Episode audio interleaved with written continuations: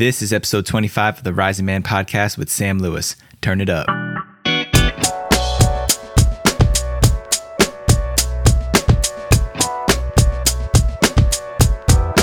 Greetings, Rising Man family, and welcome back to the Rising Man podcast. I'm your host and the creator of the show, Jeddy Azuma, and I appreciate you taking some time to listen to this episode and check in with all these incredible men coming in from all over the world to share their wisdom, their experiences for the benefit of all of us men. It's been a vision come into reality to bring all of the stories of different men to the table to benefit all of us men out there who are out there in the trenches doing the best we can to become the best version ourselves we can be for our families, for our communities, for our coworkers, for everybody, for the planet. So I'm really, really excited to see this community growing. Speaking of communities, if you guys are not already a part of the Rising Man Facebook group, go ahead over there right now, pause this episode, go over to facebook.com slash groups slash the rising man. We're about 650 members strong right now as I record this, and we are only growing. We're literally on the rise. It's been amazing. It's like something set off this week, and there's been so much more happening inside of that group.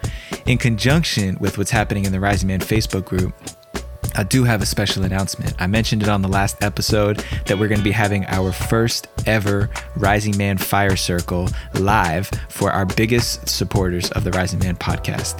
Now, what this is going to look like is there's going to be a virtual conference with me and the guys who are getting a special invitation to this first one who have been supporting the Rising Man podcast from the start, commenting, sharing the episodes, getting other men involved in the Rising Man Facebook group. So those invitations are rolling out as we speak. I promise you guys they're coming to you. It's taken me a little bit longer than I anticipated, but we're going to be having this Rising Man Fire Circle on Saturday, July 14th, starting at 1 p.m. Pacific Standard Time. So, wherever you are in the world, if you get a special invitation to this, make sure you mark off your calendars. And it's going to be a really powerful opportunity for us to get together to share some of our challenges as men. I'll be fielding questions for those of you guys who want to ask me some questions, and also just bringing some material and opportunities for us to workshop together as men.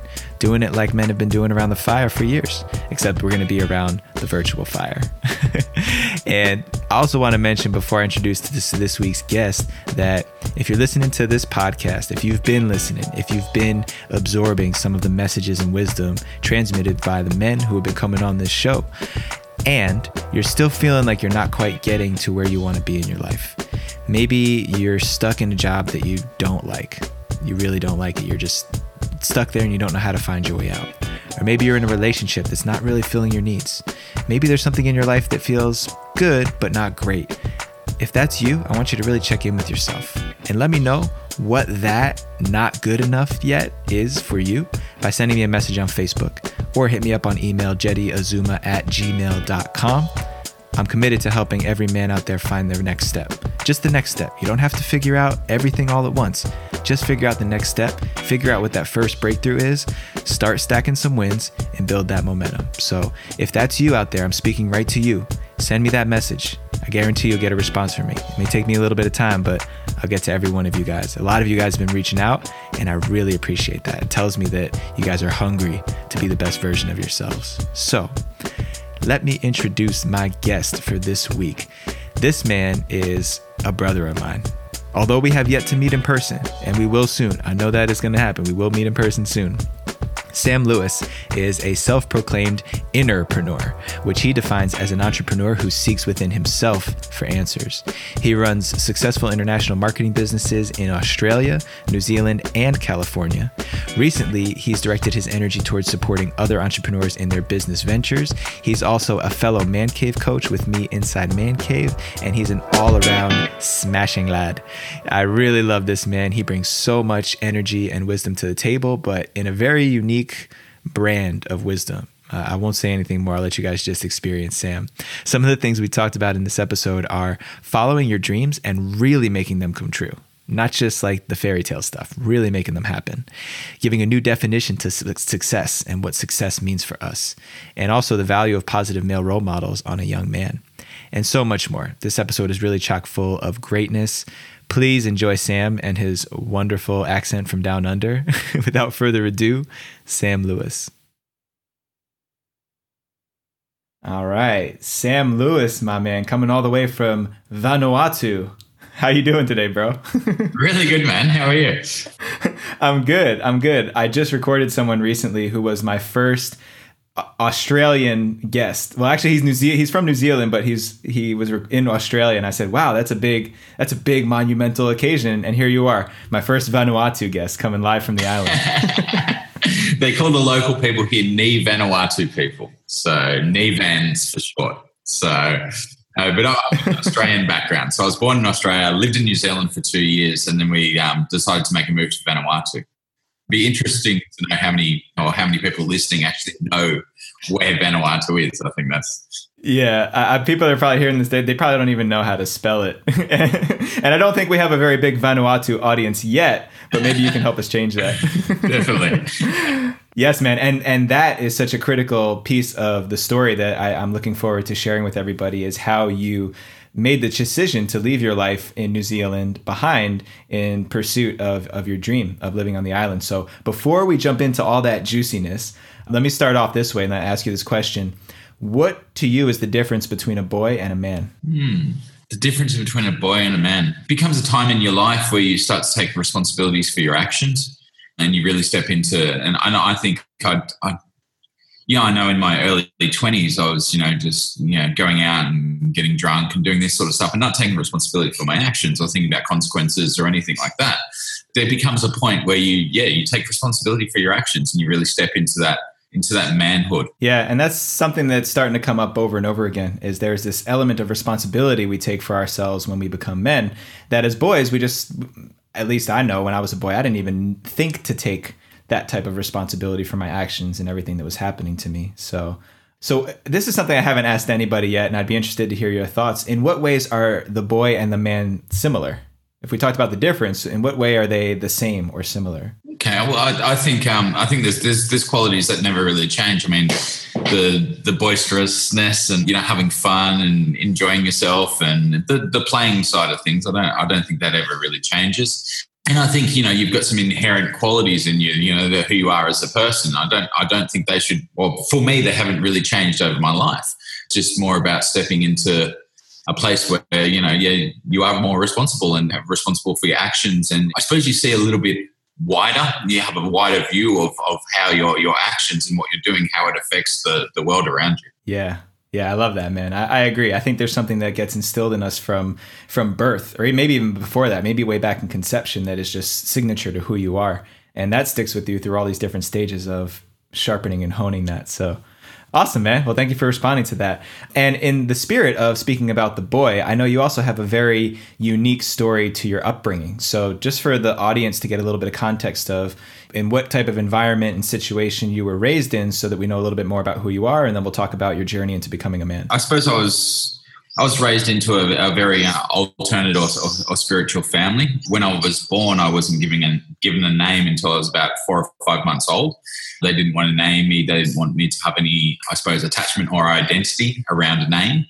And that's that's sometimes the first the first part of the the identity is is the name and being called something. Um, so they didn't want that. So I was, I was brought up um, vegetarian to my mum, who was a yoga teacher and yoga master, and now and now she does a lot more energy healing and energy work. And to a father that spent a lot of his time meditating. So this is very different. And he's um, he lives in Vanuatu with us now, and he's, he's doing about ten hours a day meditation.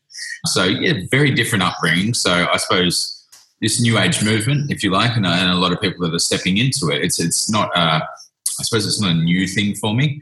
Sort of the way I was I was brought up. So so yeah, very very different upbringing. Yeah, my mum was the health food health food lady at the at the school canteen, which didn't go down too well, and um, putting you know vegan snacks in there and stuff like that. Um, so yeah, that that's yeah that's how I've been brought up in that way. And, and so, did you go to? I don't know what the system is like over in New Zealand and Australia, but did you go to a public school? Were, were you homeschooled? For the first for the first four yeah four years of schooling, I went to an alternate school. It was a school called Yanginanook, which means something in Aboriginal, but that was run by the parents that led to me, that gave me a lot of autonomy over what I wanted to learn. When I went to school in grade four, I was doing around about grade eight or nine maths because I love maths, but I struggled to read.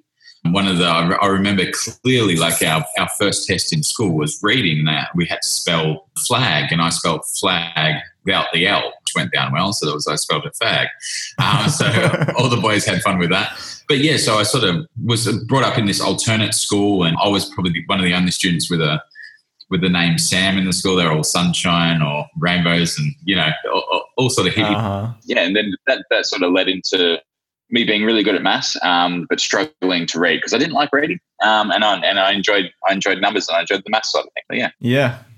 So, so that's interesting, man. And I'm imagining coming from an alternative upbringing, what was it like when you started to integrate into a public school, or I guess more integration into the masses? You know, the the people who were being raised in a more conventional manner. Look, it's honestly, I was, I was striving for it. I, you know, I had my friends on the neighborhood block that we used to ride bikes around the in the local cul-de-sac or around the neighborhood. So I was, I was striving for that that connection with with other people because I mean we were traveling a little bit to go to my school and I wasn't really able to hang out with my friends from school after school or anything like that.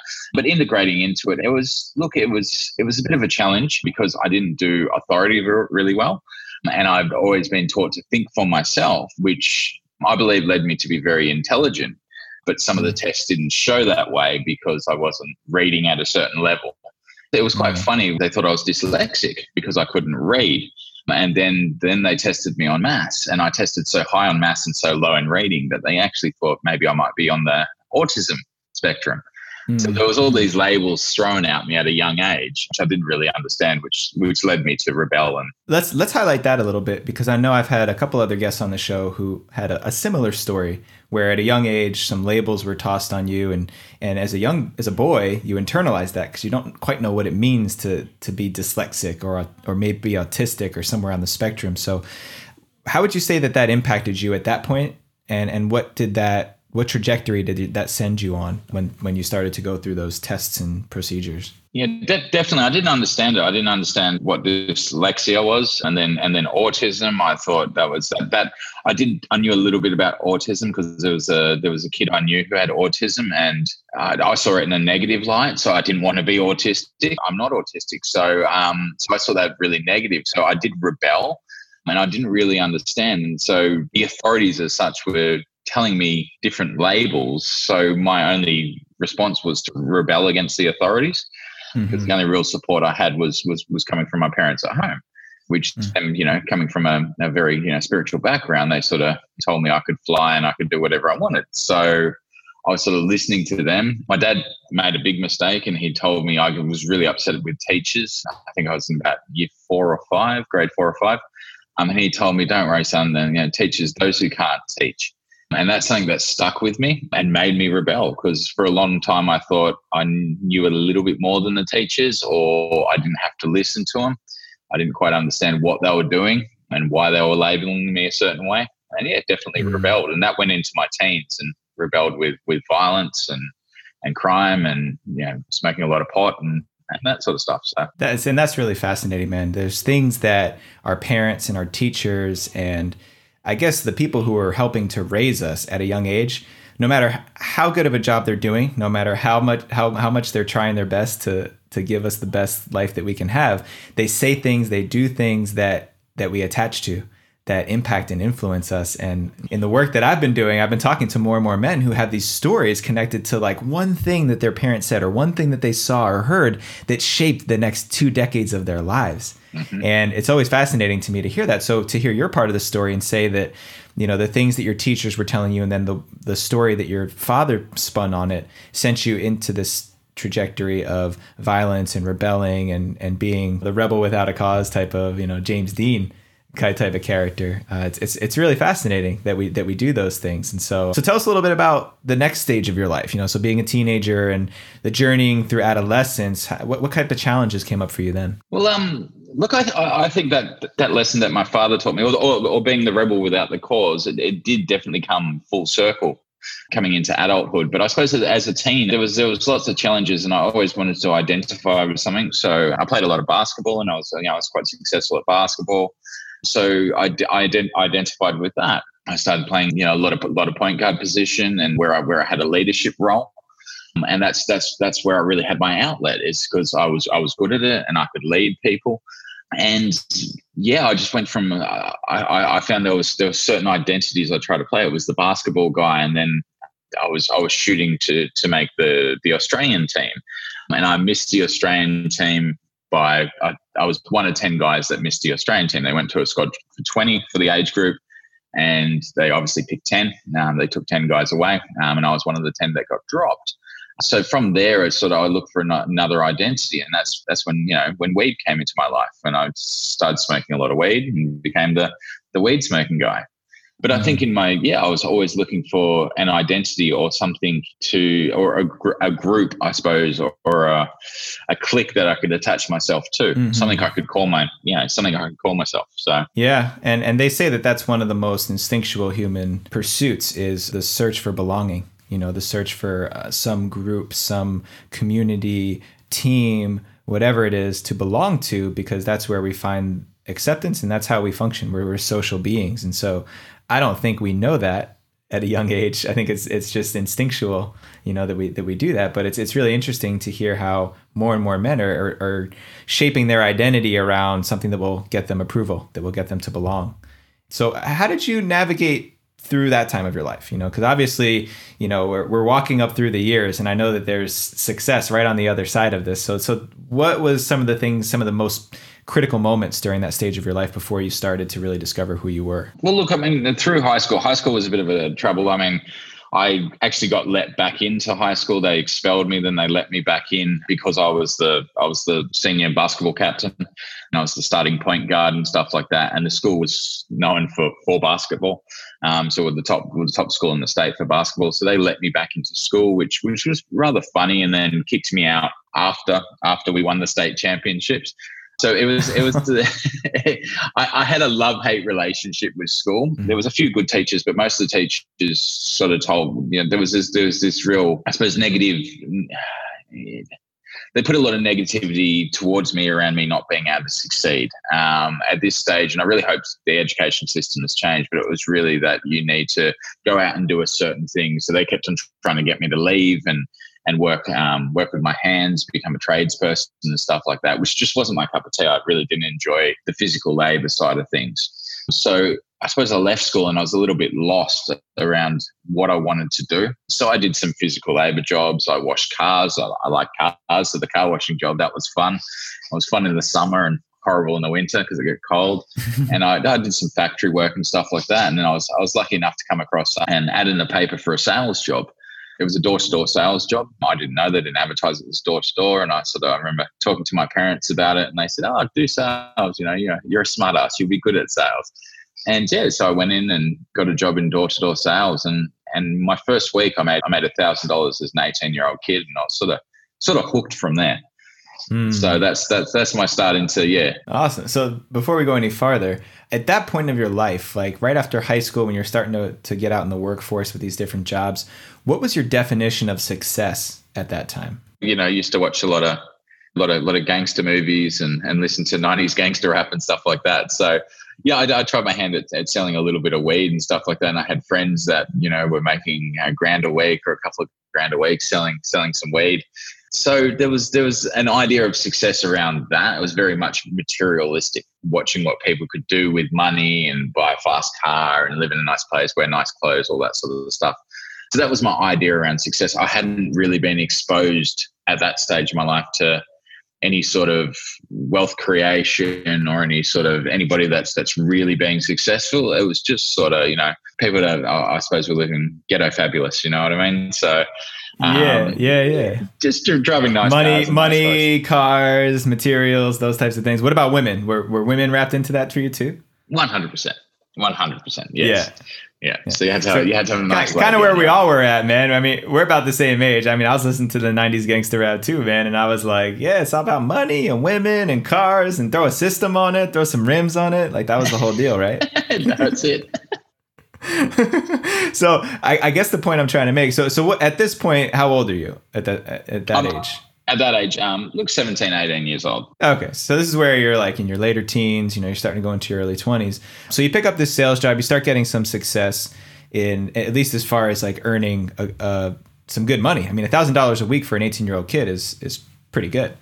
So so where did so where did that carry you into from there? Look, it really gave me some confidence because um, I was you know I was left school. I was a little bit lost. I'd gotten a little bit of a little bit of trouble where I was, and I had to move away from my hometown. So I was sort of living away from my parents for the first time. Me and my friend were living. It was about three hours up the road from from where I grew up and just really looking for what I was doing. I was going from laboring job just to get money and really just just didn't know what to do. I got this sales job and it was it was uplifting because instantaneously I could walk into a position where I was making, you know, that, that meant thousand dollars a week, that meant fifty thousand dollars a year.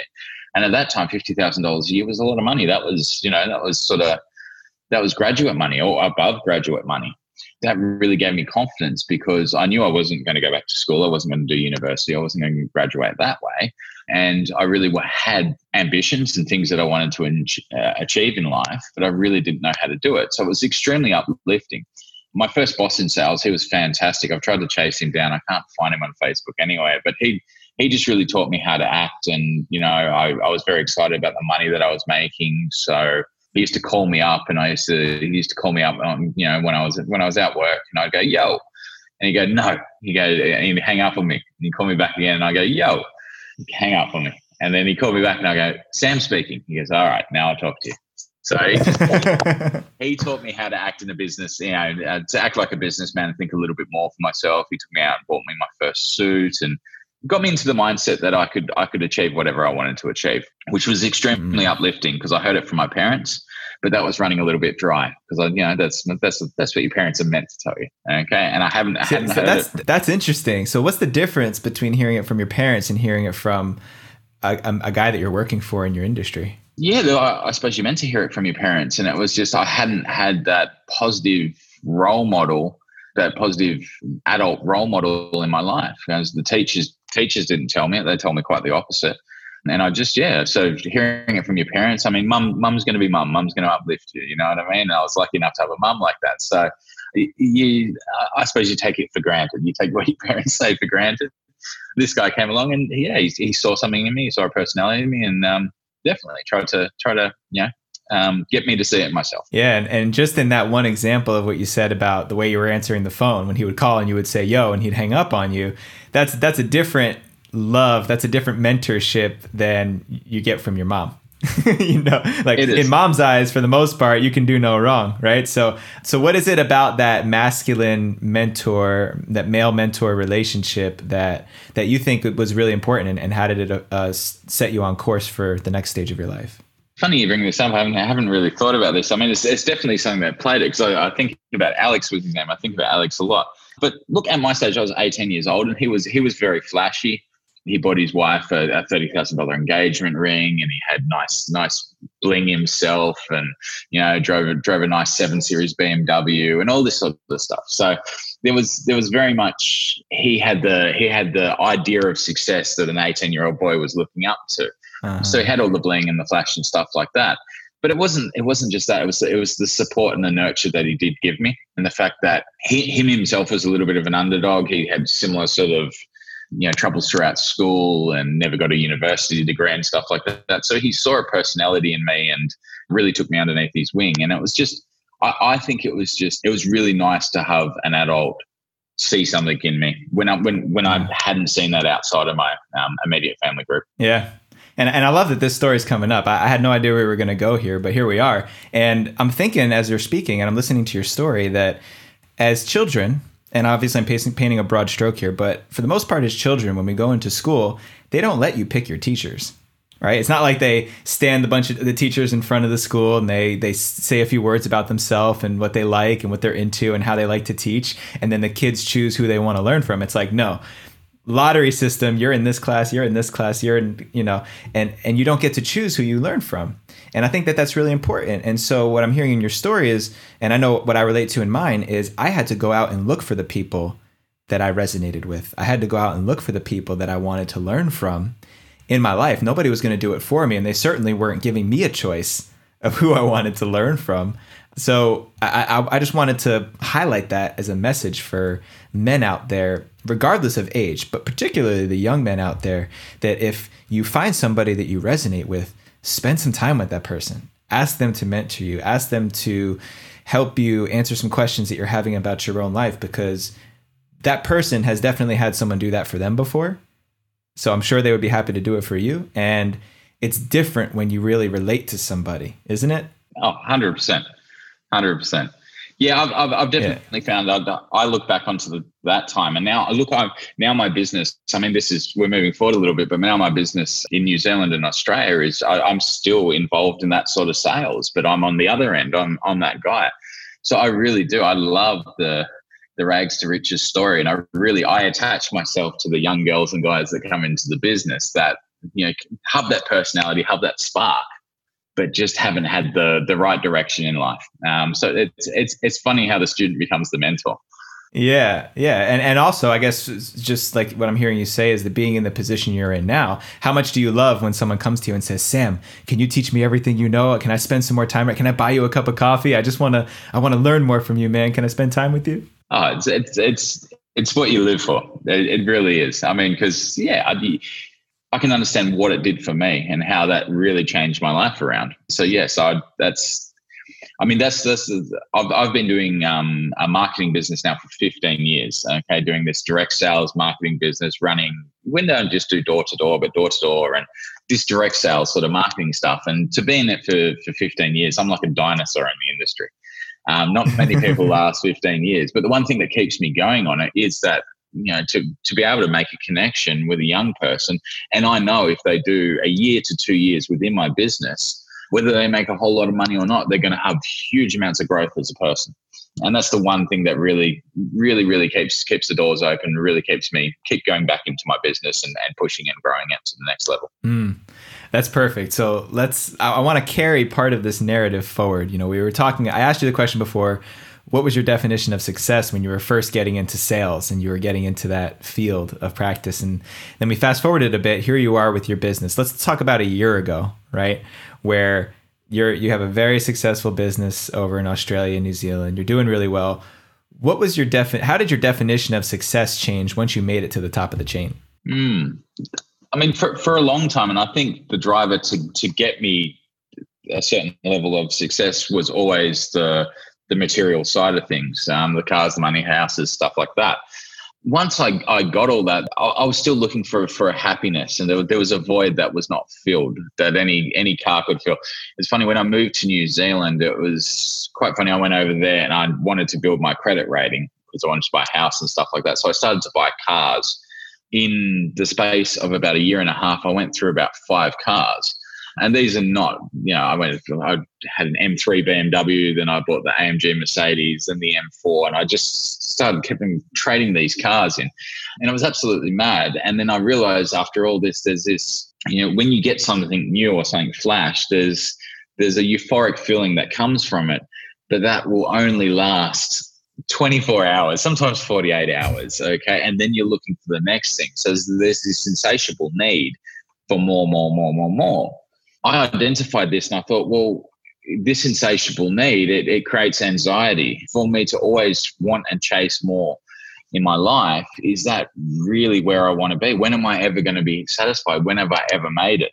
So then I started to look at, you know, what what really, you know, what what's really important to me. You know, I started to take, uh, I suppose, some leaf out of my dad's books, and meditation's been been a big part of my journey.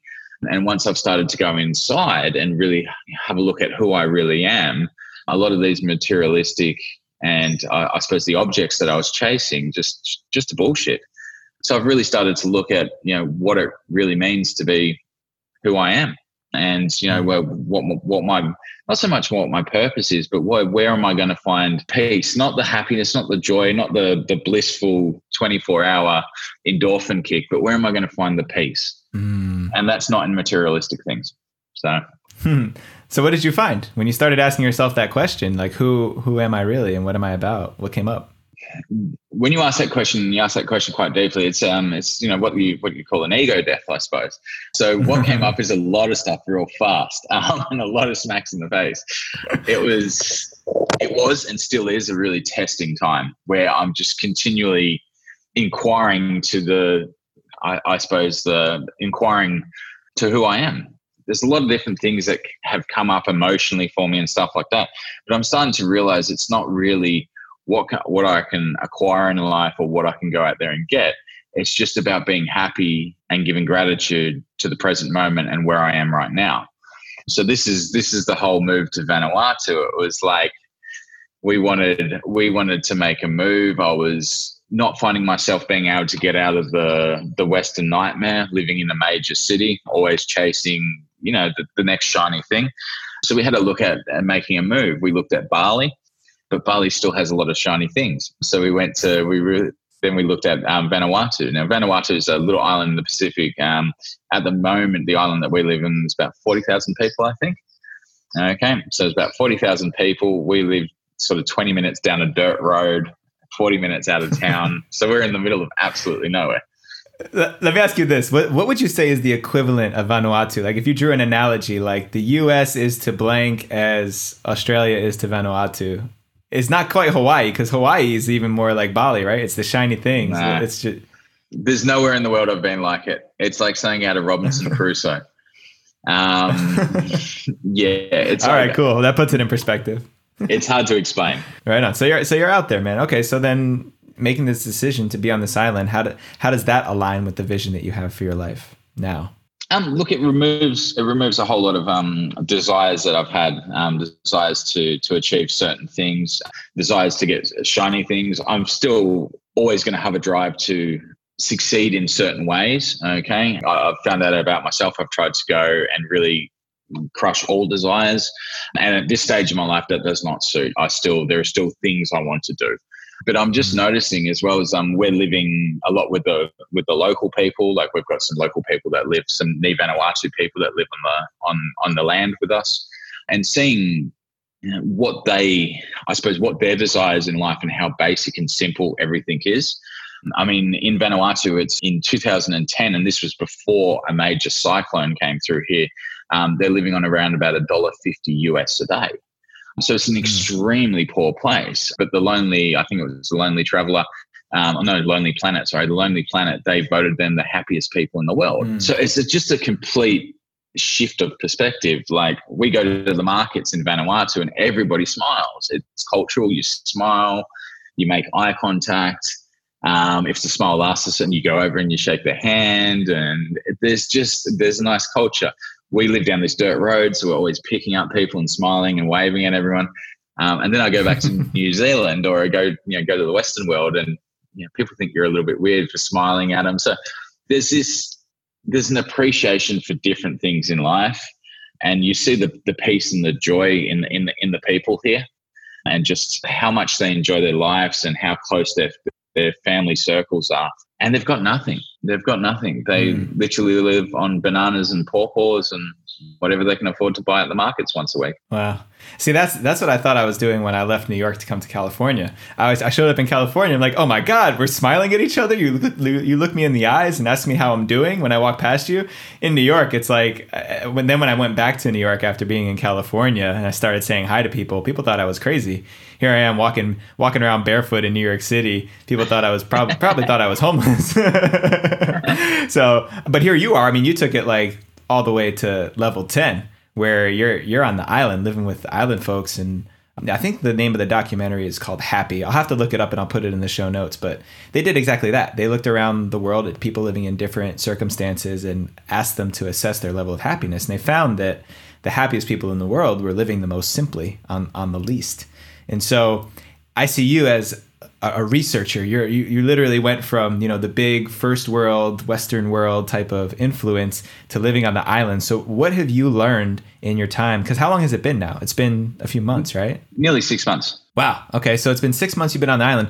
What are some of the biggest takeaways you have around happiness and simplicity that you've learned from the Ni Vanuatu people? Um, it's it's about the pace of life and slowing down. Um, it's very it's kind of funny moving moving over here. There was a whole lot of red tape that we had to go through to get over here, and the way they call it island time, everything's done in island time. Um, we only got our furniture a couple of months ago, so for around about three or four months, we're living without furniture because people are on island time and there was red tape and stuff like that.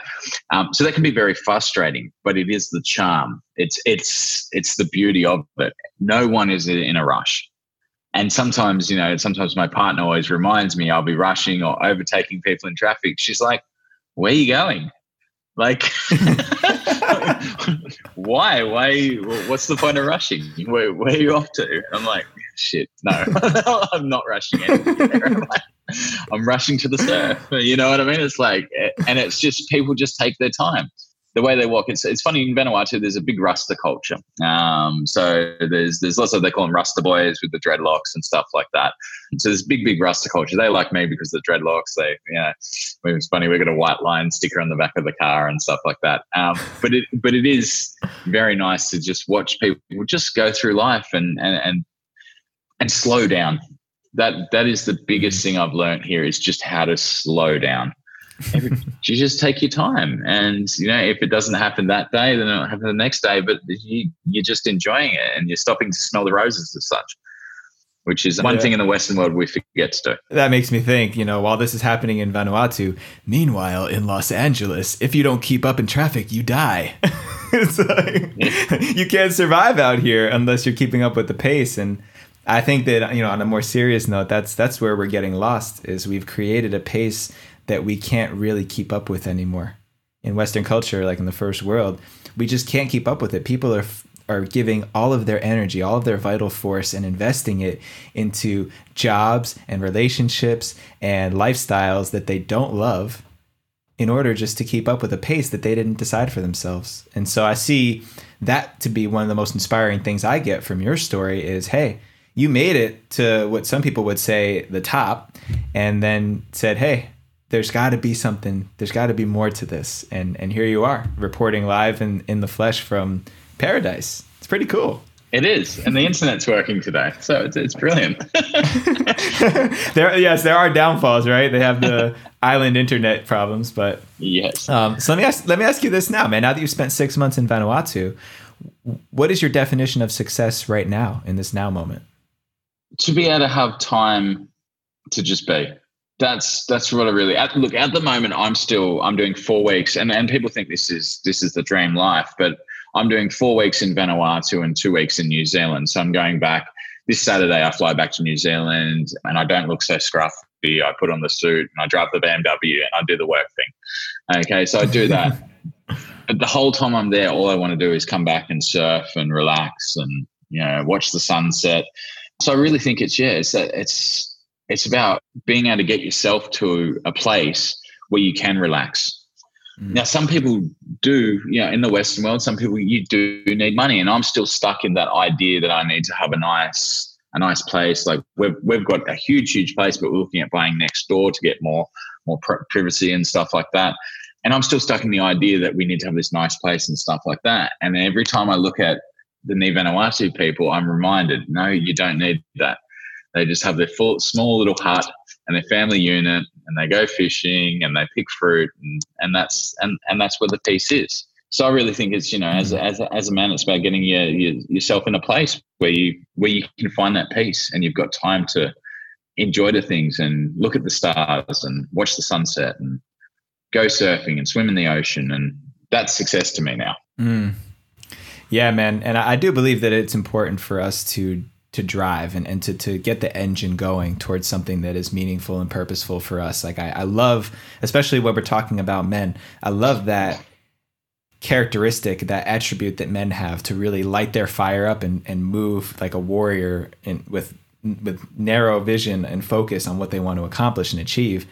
And there's also the saying that I've heard from one of my mentors that there's no man on his deathbed who said that he wished he worked more in his life. Mm-hmm. It's always, you know, spending time with the people you love and and relishing the experiences and the opportunities that you have to live your life. So I think there's a lot of wisdom in that and it's I think it's important for all of us to recognize that before it's too late because how many how many stories have you heard of people who who bust their ass their whole life just to get to retirement and realize that they're miserable because they've they've missed the best years of their life, right? No, big time. And it's um, you know, it's it's it's hard on your mental and your physical health as well.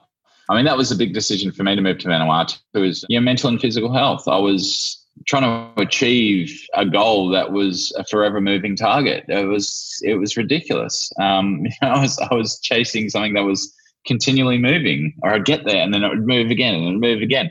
I just thought, when is this going to stop? And that mentally, that's you living in a state of anxiety all the time because you're always anxious about what's the next thing, what's the next thing, what's the next thing. You can't just have that peace and sit and relax. Um, and then physically, uh, you know, in the, in the business world, I was eating and drinking out every night of the week, and that wasn't good for my physical health as well. So, mm, yeah, it's mm-hmm. it, it's nice to be able to relax and just chill. right on, man. So let me ask you this: What's the next level for Sam Lewis? I'm not thinking about it. Mm, I'm not thinking about it. I'm looking for for certain ways to to get out of my business, to get out of my business in New Zealand. I still want that to run because it serves a lot of young people, and a lot of young people get success out of it. But I'm looking at a way where I can travel back to New Zealand out of choice and not out of necessity. Mm-hmm. So at the moment, I have to go every four weeks to keep my business, and I sort of inject it for two weeks and and get it going, get the wheels spinning again, um, and then I leave for four weeks. I don't want to be, that's still a constraint in my life, prohibits me from doing what I want to do. So I'm looking at different things that where I can make an income to be able to support myself on the island. Okay. That one aligned with me that I can be in a place of service and, and something that is joyful and effortless. Um, and I think when joy comes into making money, that's that's when it really does become effortless. Hmm. Nice, man. That's that's a great segue into my next question. You've already covered so, so many great topics and so many great pearls of wisdom for for men who are looking to carve their piece of pie out of the world. Uh, I'm just wondering if you have a specific message for the men out there. Is there like a specific message that you really champion that you believe that all men need to hear? When you sit quietly and you you figure out what really makes you happy, what really really makes you happy, what makes you the most at peace. And I'm not talking about anything that sort of lights you up or is, is false. What really gives you peace and just makes you think, ah, chase that. Chase that and not the image of what the world wants you to chase or what you see on Instagram or social media or any of the bullshit or the movies and stuff like that. When are you just at ah, peace and chase that? Mm, I love that, man. That's a that's a great place to calibrate your compass from. Whatever gives you peace. Uh, love that, man. And, and so this next question, as we start to pull things together to a close, um, you may have already answered this, but I'll ask it anyway. What is one thing you've learned up to this point in your life that you wish you knew back when you were 18? Nothing. I'm grateful for the journey, and it all happened for a reason. I really do. I think I learned different. You know, I was a completely different person at 18 than I am now, and I'm grateful of that. I think you know it's been part of the evolution of my, of my consciousness as a human being. Mm. Awesome, man. Cool. So let me ask you this then: What do you think are some of the most important values for men to have in in designing their lives and creating their lives? For I think them to understand their values and what they are. Firstly, really understand their values from a place of heart and not so much the head. Not the values, as I said, that are I suppose, thrown in our face through Western media and the Western world. But, but what are your what are your core values? What's what's in the heart? Um, to know those values and to be able to you know create a life around those values, because anything else is just it's not going to suffice. There's it's going to lead to anxiety and and the lack of a lack of peace and a lack of happiness. Right on, man. I love that. Awesome, man. And you know, before I before I wrap up and let you go, what what do you want the people to know about what you're up to in the world, what you're creating? Where can where can they follow your journey as a Vanuatu man these days? Give us the socials, the links, whatever you want to share. I don't know the social links, um, but you guys, look, I'm doing a lot on social media. I've stepped into the world of um, you know supporting and coaching and mentoring people. We're looking at doing retreats in in Vanuatu as well, which which we're really excited about. Um, but yeah, look, I mean, you can follow me on on Instagram. It's Sam Lewis. Yeah, look, um, look, guys, um, looking at um, I'm doing doing quite a lot of coaching, coaching a, a lot of um, conscious business people at the moment, um, and definitely, if you guys want to follow my journey, um, check me out on Facebook. It's just Sam Lewis, or on Instagram, it's samlewis.innerpreneur. That's I N E R P R E N E U R. So it's like entrepreneur, but inner. Um, so yeah, you can check that out on on social media. And, and, who are the types of people who would really benefit from the coaching and the mentoring and the workshops that you're putting together? I know you said entrepreneurs, conscious business folks. Yeah, well, where I've gone at the moment is down the is down the conscious business road. I mean, I suppose that's that's my story. But look, it's basically anyone that's their level of success is not serving them anymore. I think that's where where I can really help and support people. I mean, I think there's a lot of people in the world that that feel that their level of success is not supporting, and but for whatever reason, there's a fear about leaving that. There's an attachment to that level of success, and there's a fear around them losing everything or not having the life. And look, I pushed through that fear and really took that leap. So yeah, anybody that really wants a different level of success and wants to challenge the, the status quo. Beautiful, Sam. Well, listen, man. Uh, I'm thankful to the Vanuatu, the gods of Vanuatu who gave us pristine internet for, for this conversation, and for you for taking time out of your busy island life to be with us. uh, I love hearing your story, man, and and, and really love uh, spending time with you in any capacity we can. And I'm looking forward to sharing this with everybody who listens because a lot of a lot of great wisdom in your journey, man. Thank you for sharing it with us today. Thanks for having me on the show, and um, we're going for a surf now, so. right on, man. Enjoy. Cool. Thanks, Jetty. I always love sitting down for a conversation with Sam because he has a beautiful blend of wisdom peacefulness and good humor. I always find myself laughing with Sam, at Sam, or because of something he said. And in this interview in particular, I really loved how he spoke about success, how that's transformed in his life, being a man who's made a ton of money, who's had a lot of success on paper, a lot of success in terms of what society would deem success as a man, and who's come around and recognized that there are many different ways of defining success, especially on a personal, on an individual level and bringing it all back into alignment with who we really are. So, I hope you got as much out of this conversation as I did. If you know that you hear this conversation and it stirs something up in you, and you're like, ah, I'm not hitting that definition of success that I feel is really what success is for me. If you're feeling like you know that you're not there, but you don't know how to get to where you want to be, hit me up on Facebook Messenger or send me an email, jettyazuma at gmail.com, and tell me specifically what is the biggest challenge you're facing in your life right now, right in this moment. What is present for you? And I will help you find the next step. If I'm not the answer, I will point you to some resources that will be able to help you out. Guaranteed, okay? This is about every man in the world rising up. I don't know if you guys have figured it out yet, but that's my commitment is that every single man walking on this planet will be empowered to live his purpose into in his highest capacity. So if you're a man out there, let's get started because there's billions of us out there. I got to take you guys down one step one at a time, all right? So hit me up. I mean that. Make sure you check out the show notes for links and resources at therisingmanpodcast.com. Subscribe to the podcast and leave a review at the app of your choice wherever you listen to this podcast, whether it's iTunes, Stitcher, Spotify, wherever you're listening to it. Hit us up, give us some love, snap a screenshot tag me in it, and send it to the rising man podcast at gmail.com.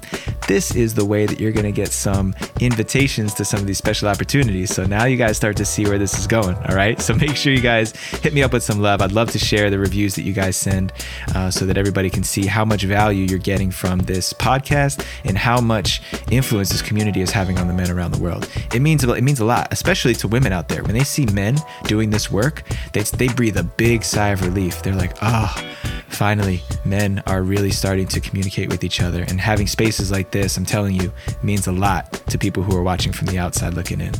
So, if you're not already a part of the Rising Man Facebook community, facebook.com slash groups slash the Rising Man.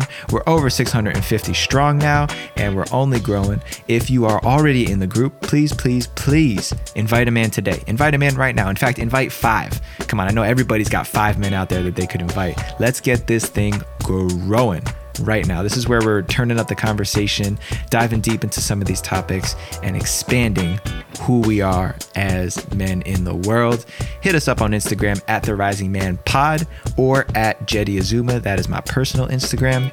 Shout out to my main man Sean Offenbach over at Infinite Melodix, my dude at Infinite M E L O D I X for the Instagrammers out there. Sean is the one who makes these podcasts sound incredible. He's an audio engineer. He's crushing the podcast game. He's crushing the music game. He's getting into video editing. Any needs you have, hit my man Sean up and give him some love. He is incredible. And if I could define him in one word, it is reliable. He never lets me down. So lots of love, Sean. Appreciate everything you do, brother. For the rest of us, until I see you again, rise up and claim your destiny.